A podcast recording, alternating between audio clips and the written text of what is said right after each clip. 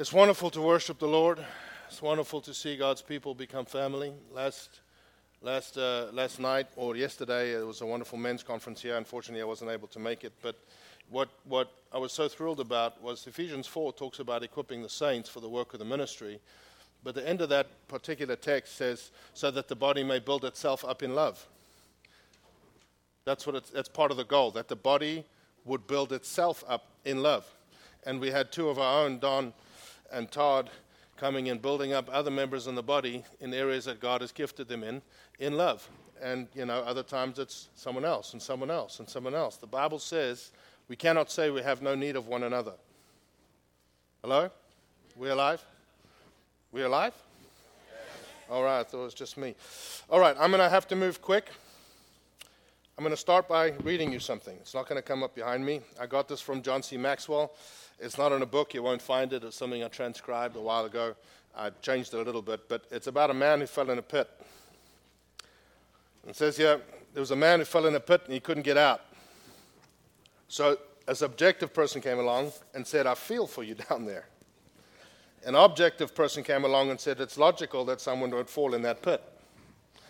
Christian scientists came along and said, You only think you're in the pit. A Pharisee came along and said, Only bad people fall into pits.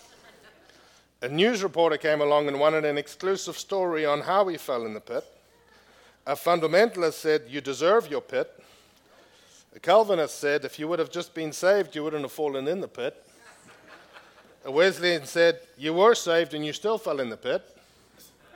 Charismatic said, I love this, just confess that you're not in the pit a realist came along and said, Wow, that's a pit. An IRS agent came along and asked if he was paying taxes on the pit. A, uh, uh, a county inspector asked if he had a permit for the pit. An evasive person came along and avoided the subject of the pit altogether. A self piteous person came along and said, You ain't seen nothing till you seen my pit. An optimist said, Things could be worse. A pessimist said things will get worse. Jesus came along, seeing him in the pit, reached out his hand and pulled him out of the pit. And that is an apt description of what I want to talk to you about this morning and probably over the next few weeks religious systems or a relational kingdom. And I have preached this type of message so many times in this church and sometimes I think, Lord, I, just being real, I'm like, Lord, they know. They you hear, I, I never stop flogging this horse. But I realize with all, well, should I say, with all my heart, I see over and over that it was probably the number one issue that Jesus faced. And I see it in the church in, the, in this nation. I see it in the church predominantly in the West, and also even the far, the far Eastern Bloc. Just so much religion. And um, but God has actually invited us into, into a relational kingdom. So I wonder if you could turn to John chapter 9 and 10. The reason I, we're going into this is actually the lens we can put on it is the nation of America, I believe, as we look at the year, is like, it's like it's, she's lost her soul or her DNA. It's like when a person forgets who they are. And, and often the way the church has responded has not been helpful. And so we're going to look at this text in that light and um, ask the Lord for help because in the beginning, right in the beginning, before sin came into the world, it shows you that we have this perspective of heaven. We have this perspective of when God's kingdom invades, God's just going to do everything. Well, before the fall, what happened? You see partnership between God and man. Yes, there was fellowship and relationship, but out of the God walking with them in the garden, out of them knowing his voice, out of that wasn't just about, oh, I know the voice of the Lord, I can hear the voice of the Lord, I can prophesy. Out of that became partnership. And God actually came down to Adam and gave him the distinct privilege in Genesis chapter 2 of naming animals and of putting identity over other parts of his creation. Think about it. And that's needed in our day. Bringing back identity as God sees it, but He's asking us to do it. Hello? Is it needed? I think so. I, I hope you do too. So, in John chapter 10, we're going to start, we're going to go to chapter, chapter 9. That's what we're going to read today. Hopefully, the whole thing. We'll probably go a little over, so prepare your hearts for that. But I'm going to do my best. But um, in John chapter 10, Jesus is coming, and we're going to look at it this way. I know theologically what it means. In John, there was many signs in John. It was John is the gospel about the divinity of Christ in terms of recognizing that God was in Christ. But John 10, what I saw, this the Lord revealed this to me a couple years ago. Sorry, this thing is. Is it's like Jesus is outlining that there's going to be a different type of relationship. He's come, he's now about to die on the cross and rise again. He's about to open the way for fellowship with God individually, not just nationally. Yes, they, in a sense, had individual relationships with the Lord, but when the fire of God came down on the temple, it came down on the temple the nation, in a sense, in one spot. When the fire of God came down in the new covenant, it said there were tongues of fire upon each one of them. So, yes, the temp- you are the temple, but we are the temple. I understand there's a corporate expression. But Jesus is about to open the way, and when he died, the curtain was ripped open, and access to the presence of God and to his voice. That's why it says in Acts chapter 2 uh, when Peter stands up and talks about when the Holy Spirit came in Pentecost, he said, and they shall prophesy. It doesn't necessarily mean that every person has to prophesy, as in prophecy. It is, for me, the way I see it, is yes, they can, because they, now we can all hear the voice of the Lord if we choose to learn and grow. And, but he's saying that which was the realm that was restricted only to prophets, to rulers, to kings, to judges, that is now open for everyone. Because it's now the Holy Spirit, God in you, Emmanuel, God with us. So, he starts to open this saying, Guys, I want all my people to hear my voice. That, he says that literally, which we'll get into next week. But he says the relationship is going to change. And he starts to tell us what a little bit of what we're going to look like. So, could we go to John chapter 10? We're just going to read a few verses and we'll do John 9 this week. John 10, Jesus says, Assuredly I say to you, he who does not enter the sheepfold by the door, but climbs up some other way, the same is a thief and a robber. But he who enters by the door is the shepherd of the sheep. To him the doorkeeper opens, and the sheep hear his voice. And he calls his own sheep by name and leads them out. And when he brings his, out his own sheep, he goes before them, and his sheep and the sheep follow him. Why? Because they know his voice. He is establishing what a relationship and how he chooses to lead this relationship in the new covenant relationship. I have come to make a new covenant by my blood. How will we do this? By my voice. Hello.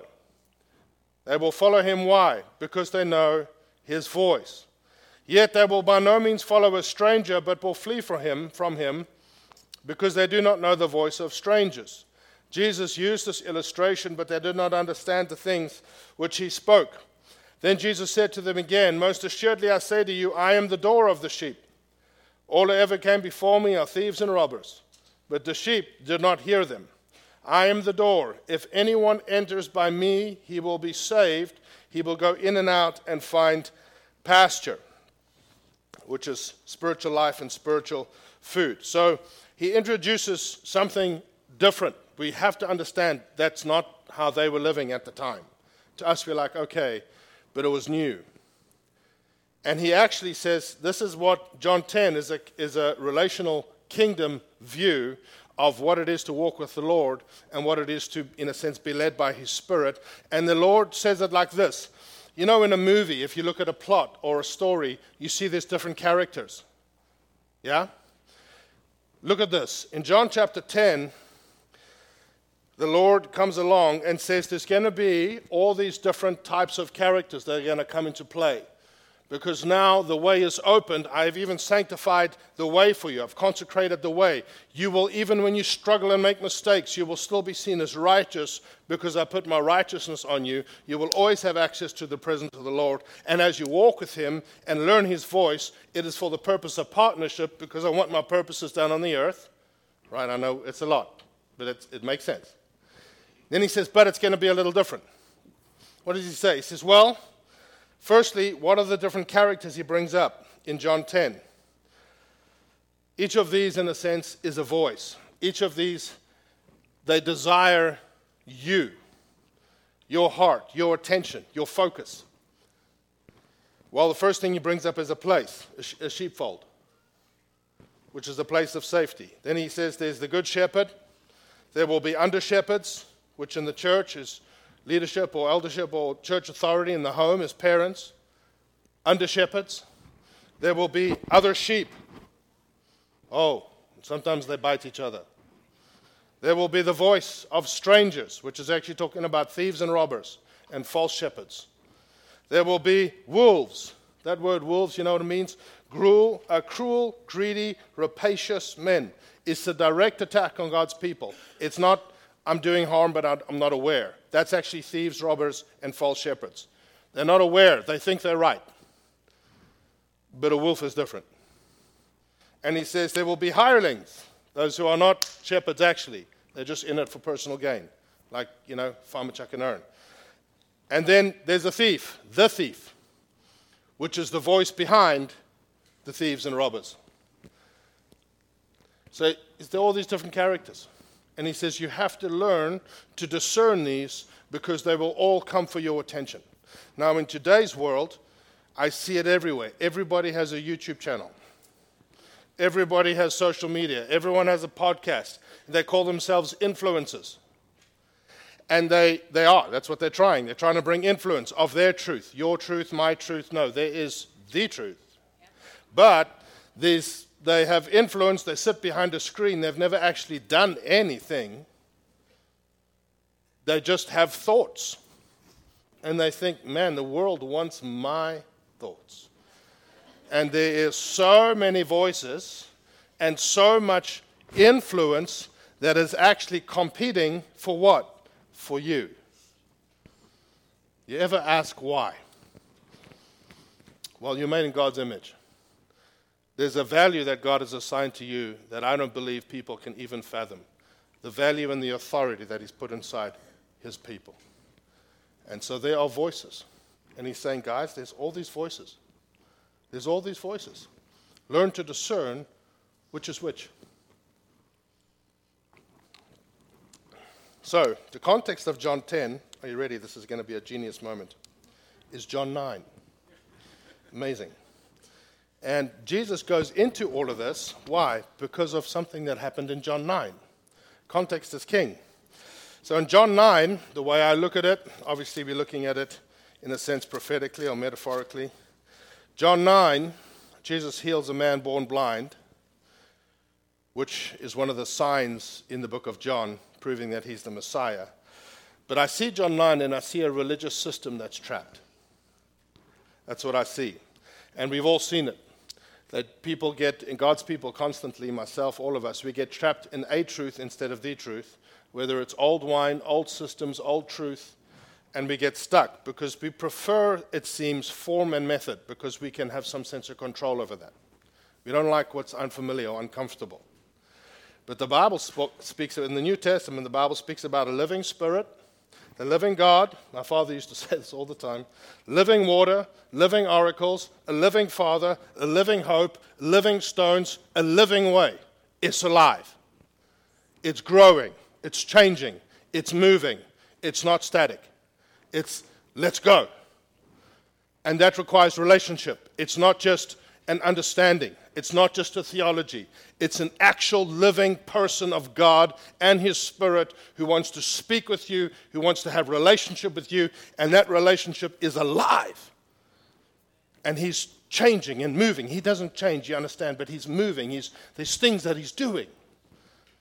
So, Jesus is now training His disciples to think differently, to open their eyes to say, guys, I need you to think differently than you think because I'm about to open the way, and you need to, you're going to need to be able to discern my voice. There will no longer be a mediator. You cannot go to Moses. You cannot go to the Pharisees. You will come to me. So you must discern my voice and my spirit. So, can we go to John 9? John 9, chapter 1. It says, now, as Jesus passed by, he saw a man who was blind from birth. And his disciples asked him, saying, Rabbi, who sinned, this man or his parents, that he was born blind? Jesus answered, Neither this man nor his parents sinned, but that the works of God should be revealed in him. I must work the works of God. Sorry, I must work the works of him. You see what I just did there? Sorry. I found myself doing this since I've turned 40. I, I just did this and my heart went, oh no. But it's, I must work the works of him who sent me while it is day. The night is coming when no one can work. As long as I am in the world, I am the light of the world. And before he left, he said, What? You are the light of the world. Huh, won't go down that rabbit trail. When he had said these things, he spat on the ground and made clay with the saliva, and he anointed the eyes of the blind man in the clay. And he said to him, Go and wash in the pool of Siloam, which is translated sent. So he sent and washed. So he went and washed and came back seeing. So, what is the view of the master? Well, the first thing we see is we see the perspective of the disciples. They see a man born blind and they trained in an Old Testament thinking. Who sinned, this man or his parents? Oh, that's still in the church today. Who sinned? Jesus is like, neither. Why? Because they were, even the presence of God to them was centered around sin. I have to go into the presence of God. Why? To deal with sin. Once a year, the most holy, the, the, the high priest. Everything was sin conscious. Hebrews 10 to 12 talks about this. It literally uses the phrase sin conscious. I wake up and I think about what I must not do, what is expected of me. I'm sin conscious. Everything is revolving around sin. Jesus comes to remove the issue of sin. He says, I need to to cause you to, to help you to understand how to look with God's eyes, to no longer just be sin conscious, but now God conscious. How does God see this? How does Jesus see this person? How does Jesus see this situation? How does God look at this? They only had one concept sin. Who sinned? It wasn't even like maybe it's got nothing to do with that. Who sinned, him or his parents? Jesus, the view of the master, neither. Hmm. Neither. Jesus, and I know this is a challenging statement, saw the enemy's work as an opportunity to reveal his Father. What do you see? The problems in the nation, the problems that we have. How does God see them? We often ask the same question What did I do wrong? Maybe that's the wrong question. Sometimes we ask why when we shouldn't ask why, because why leads us to a conclusion that God doesn't, is not bringing. Sometimes we should ask a different question Lord, how do you see this?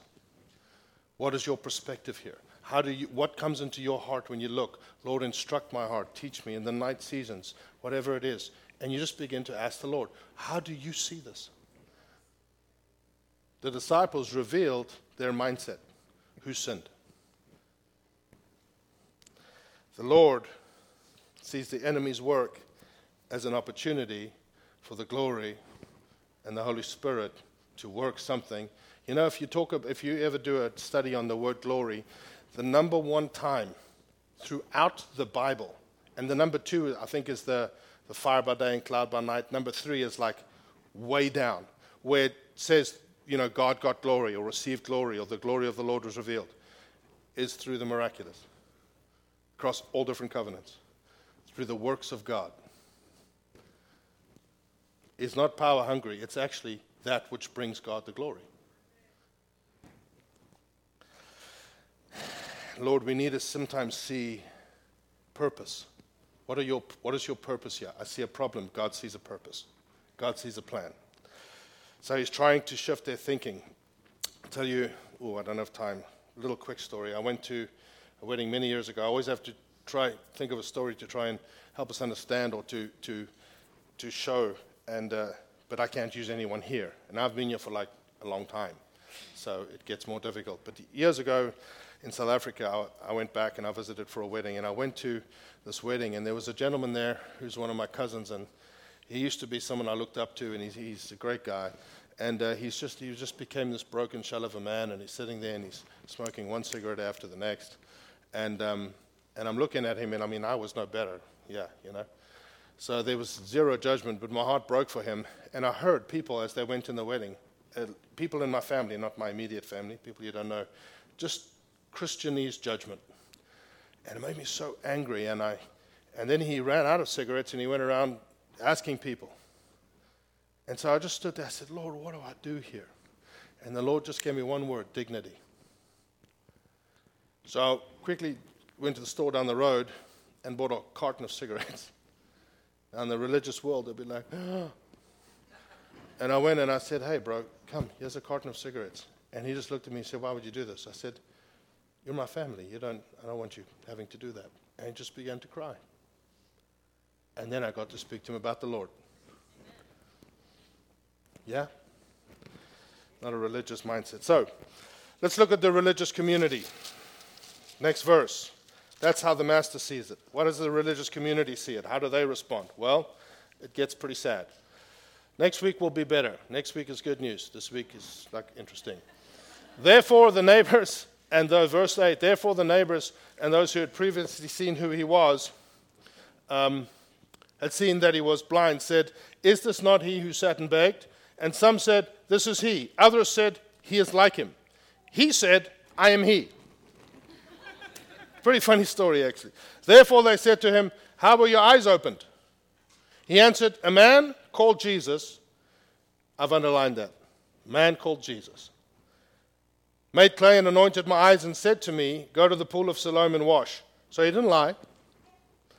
So I went and I washed and I received sight. Then they said to him, Where is he? He said, I do not know. Okay. Firstly, what do we see in a very religious community, in a religion centered way of thinking? Not just a sin issue, that's who Jesus is trying to change, his disciples, is that they relate to this person based on who he was, based, not based on who Jesus said he is. Isn't this he who begged? Isn't this he who was blind? He's not blind anymore. Uh-huh. We relate to people sometimes based on their past instead of who God says they are. And sometimes we don't see the potential come out because we keep treating them based on who they were. Jesus treats them who they can be. Thank goodness the Lord doesn't relate to me based on my past. And thank goodness He doesn't relate to you based on yours. Thank goodness He speaks to the new creation inside of you and says, I believe in you. This is who you are. This is what I've called you to. This is how the Lord is training His people to think in our day. I don't fully understand this next generation coming behind me. I'm being honest. But I will never have favor in a room I throw stones in. Relates to people. The religious mind relates to people based on their struggle. Then he said, then they say he is like him. This is a lack of spiritual discernment. Before people, these are God's people. Not even these are God's people. Before people will believe the supernatural, they will believe the mythical, they will believe the superstition, they will believe the fantastic. They believe, no, no, this guy who's been raised all our life Suddenly a twin appeared.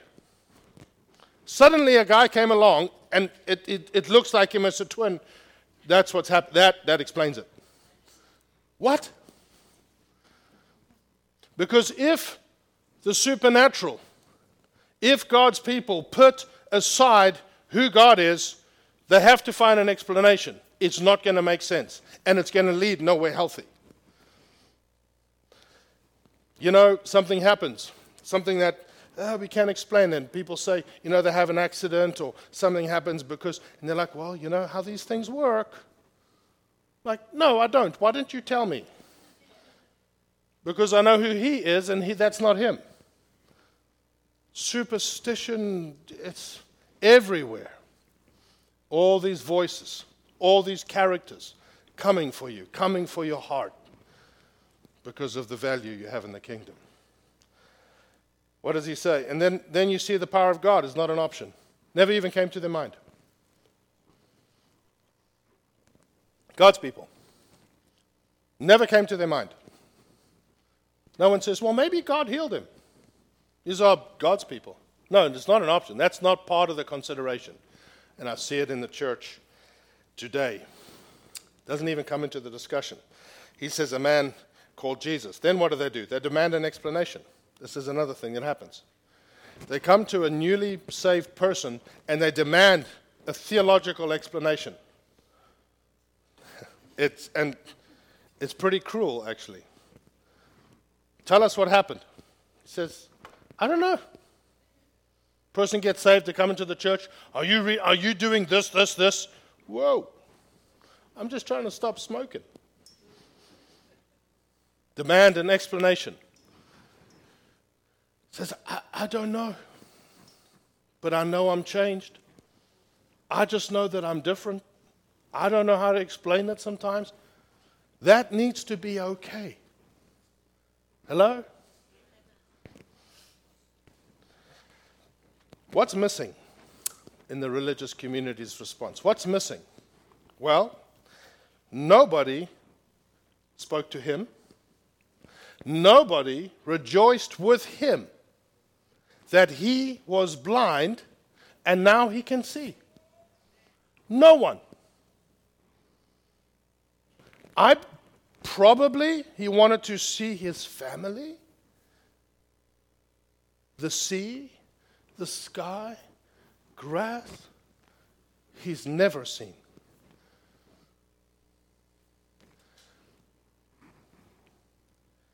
The religious system tends to be more concerned about how what happens fits with their worldview in order to feel comfortable and assured than learning to reach the heart of the person.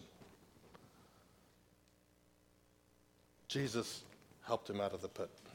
Everyone else talks about it.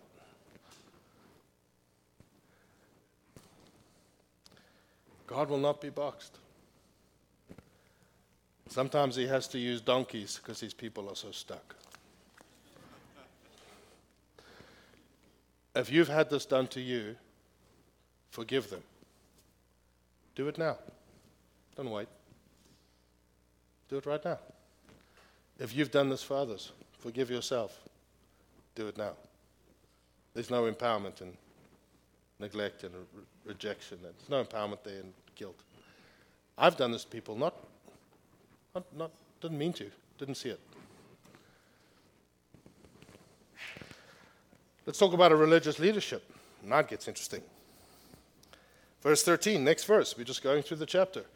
They brought him who formerly was blind, at least they got getting that, that right, to the Pharisees. Now it was a Sabbath. Oh boy, here we go. It was a Sabbath.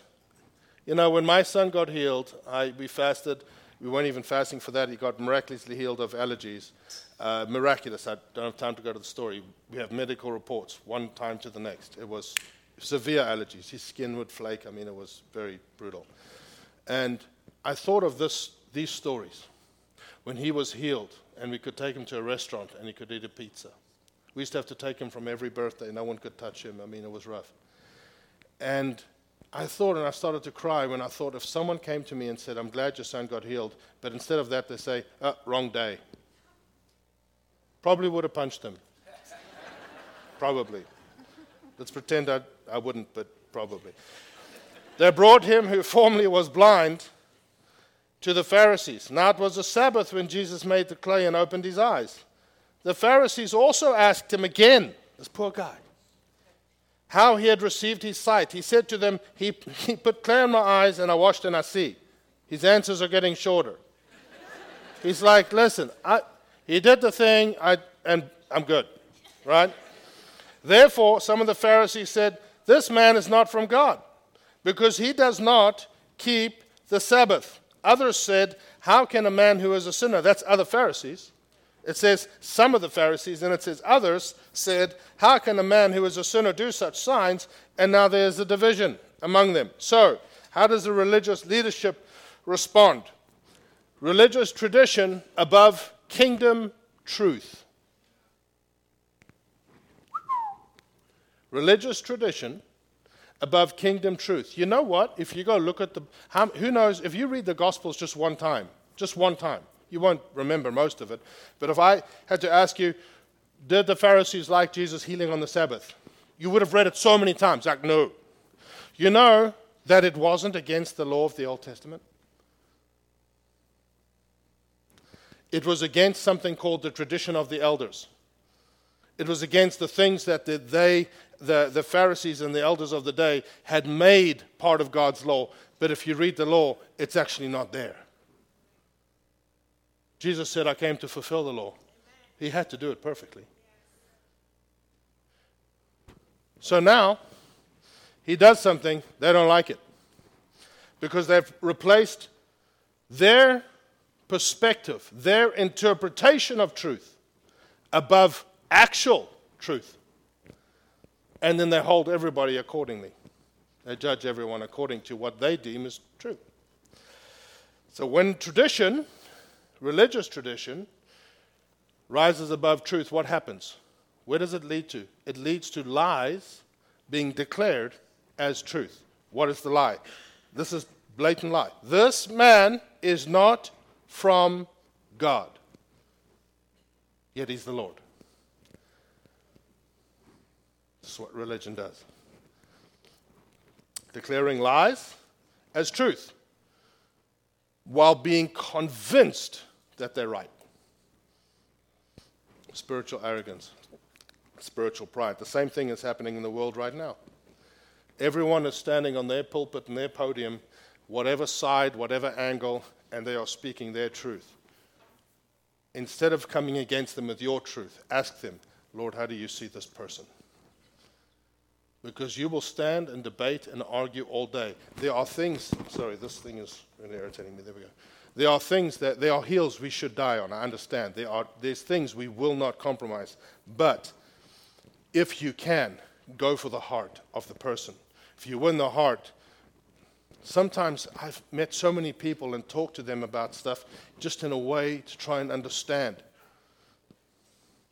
And it, a lot of them don't really believe in what they're saying. They're just along for some ride. I want to believe in something, I want to be part of something. And we come at them ah, with our truth. I encourage you ask God about the person. Don't compromise. Don't. Not for a second. And that may cause you to lose your life one day. So be it. But ask God how. Lord, how do you see this person? How do you see this situation? Because when we hail tradition above truth, we end up losing truth. Am I speaking to somebody? Then what else? The preservation of the status quo. That's their, that's their goal. We must preserve the status quo. None of them have the humility to ask, maybe we're wrong. Actually, some of them said, no one, a sinner can't do this, now they're divided. Wasn't, are they wrong? It's your view, my view, let's have a debate, let's have a discussion. And now they're divided because there's a dilemma. If they say this is of God, they reveal to everyone, oh, all the leaders for all these years, all the stuff we've been telling you, oh, we're wrong. Oh, they're not going to do that. Have to preserve status quo. So let's go into a room as leaders and talk about it. Stepping on some golden calves today. Friends, I, I faced this in my own heart. I'm being honest. I faced this in my own heart. Doesn't, you don't wake up and want to think like this. Sometimes I've said something in the past and I walk away going, Lord, that was, that was a religious mindset. That wasn't you. Now what do you do? Hopefully you go back and be honest and apologize. You'll find you that heart, that person, not that they should, you know, they might know, but then now there's a connection. That's what humility does. Then there's a division. We're going to have to end soon, but when there's a division in God's house, that, that the world will never see the Lord in his body when they're fighting. Just what? Fruit of the religious system. What's some of the fruit? Well, let's go to verse 17. We're going to go about another 10 minutes. You guys okay with that? You guys good? If you need to leave, please go ahead um, and pray for the children's church workers. So, verse 17, next verse. Then they said to the blind man again, this poor guy, What do you say about him because he opened your eyes? He said, He is a prophet. But the Jews did not believe concerning him that he had been blind and received his sight. His own people. They were like, No, you're a liar. Until they called the parents of him who had received his sight. And they asked them, saying, Is this your son who you say was born blind? How now, how, how does he see now? Like, now they want an explanation from them. They weren't there. So, what are some of the fruits that sometimes when a religious system takes hold of our thinking instead of a relational kingdom? Well, you'll see early growth is damaged. Like I said earlier, newborn person, and we just come at them. Doesn't help. What do you say about him? What is your testimony? What happened? You'll damage a person that way. Mistrust in the family of believers. They did not believe his testimony. I've seen this in my heart too. People come and say, This amazing thing happened, but I know them. I've sat opposite the desk, I've counseled them, and I'm like, Yeah, I don't think so. I think they're just insecure. They, oh.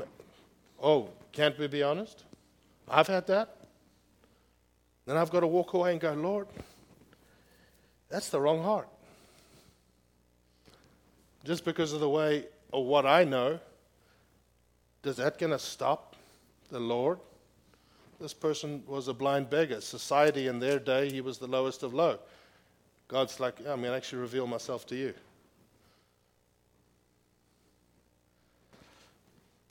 Mistrust in the family of believers. And I tell you, I'm being honest. How many times I've had to say, Lord, heal my unbelief? And humility will do that. Not much else. And then from there, it's a slippery slope downwards. What are other some fruits? His parents answered and said, we know that this is our son and that he was born blind. But by what means he now sees, we do not know, or who opened his eyes, we do not know. He is of age, ask him. Oh, in a religious system, hirelings are formed. Why, why did they say that? He will speak for himself. His parents said these things because they feared the Jews. For the Jews had agreed already that if anyone confessed that he was Christ, that he would be, they would be put out of the synagogue. Then the parents said, He is of age, ask him. So they called the man who was born blind and said, Give him, give God the glory. We know that this man, talking about Jesus, we know this man is a sinner. He answered and said, Whether he is a sinner or not, I do not know. This poor guy. I don't know. I don't know. I don't know. One thing I know that though I was blind, now I see. Then they said to him again, What did he do to you? Hello? What did he do to you? How did he open your eyes? Wow. So, the fruit of a religious system, I'll just, can I just run through this quick? Hirelings are formed. People in spiritual authority abandoning their post because of what may happen to them. They don't want to be kicked out of the system.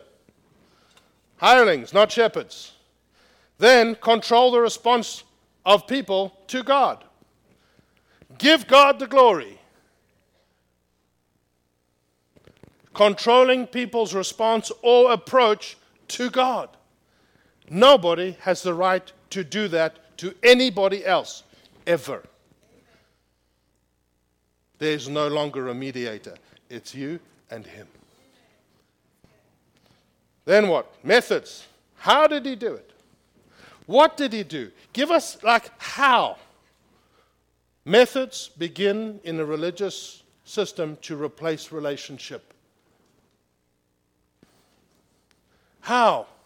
We want to know how, number one, so we can catch him. We want to know how. Give us the methodology. What did he do? Did he put his hand here? Did he, oh, I've seen it. Can I, in charismatic circles, oh my goodness.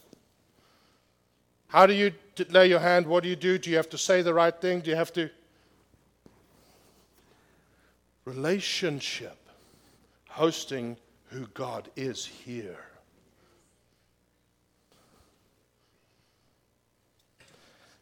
And it leads to missed opportunities. I'm just going to close. They begin, they expel the man. Well, let me just read the rest of the story. He answered them, he said, I told you already, and you did not listen. Why do you want this? This, I love this. I think this guy, I'm like, man, this guy's so funny. Why do you want to hear it again? Do you want to become his disciples? So smart. I'm like, I like this guy. then they reviled him and said, You are his disciple. This actually, verse 28 is 28 and 29 is the foundation of error right here. You are his disciple, but we are Moses' disciples. We know that God spoke to Moses, but as for this fellow, we do not know where he is from. Correct. They weren't lying. That's the issue. That's always the issue.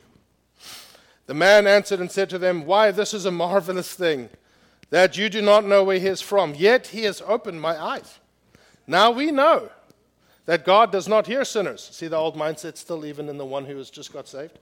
God does not hear sinners, but if anyone is a worshiper of God and does his will, he hears him.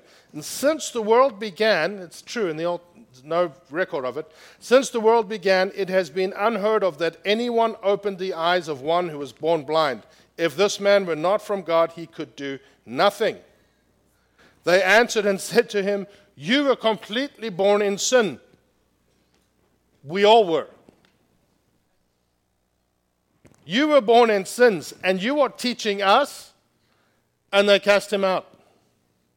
Religious pride and arrogance to, to form a status quo, missed opportunities, judging someone who God mightily touched and changed, missing the opportunity of a, of a way to actually see and think differently because I must be right. Religious mindset and expelling a person. There were different forms of this. I wish I had time to go into it.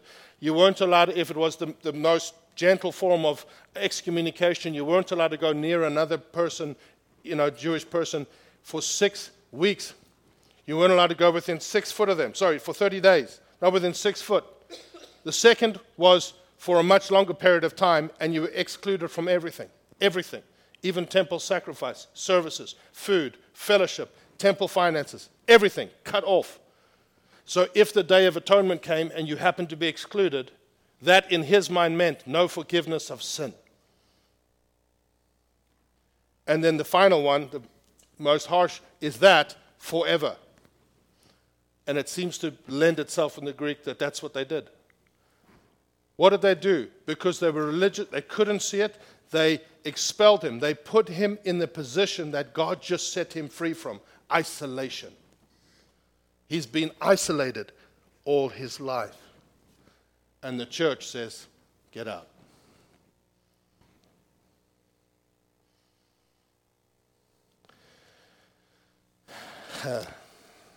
what is the response of the Master? I am the Messiah. He reveals himself to this man, and the man worships him. The Jewish man worships him. You know what's interesting to me? There was a greater response from the man when he understood who Jesus was than he responded to what Jesus did for him. That's real worship. This is the context of why Jesus starts John chapter 10. My sheep must hear my voice. There will be so many things competing for your focus and your attention. So we are going to take the next little couple weeks to say, Lord, what does a relational kingdom look like? And how do we function in this? Amen? Bless you. Thank you.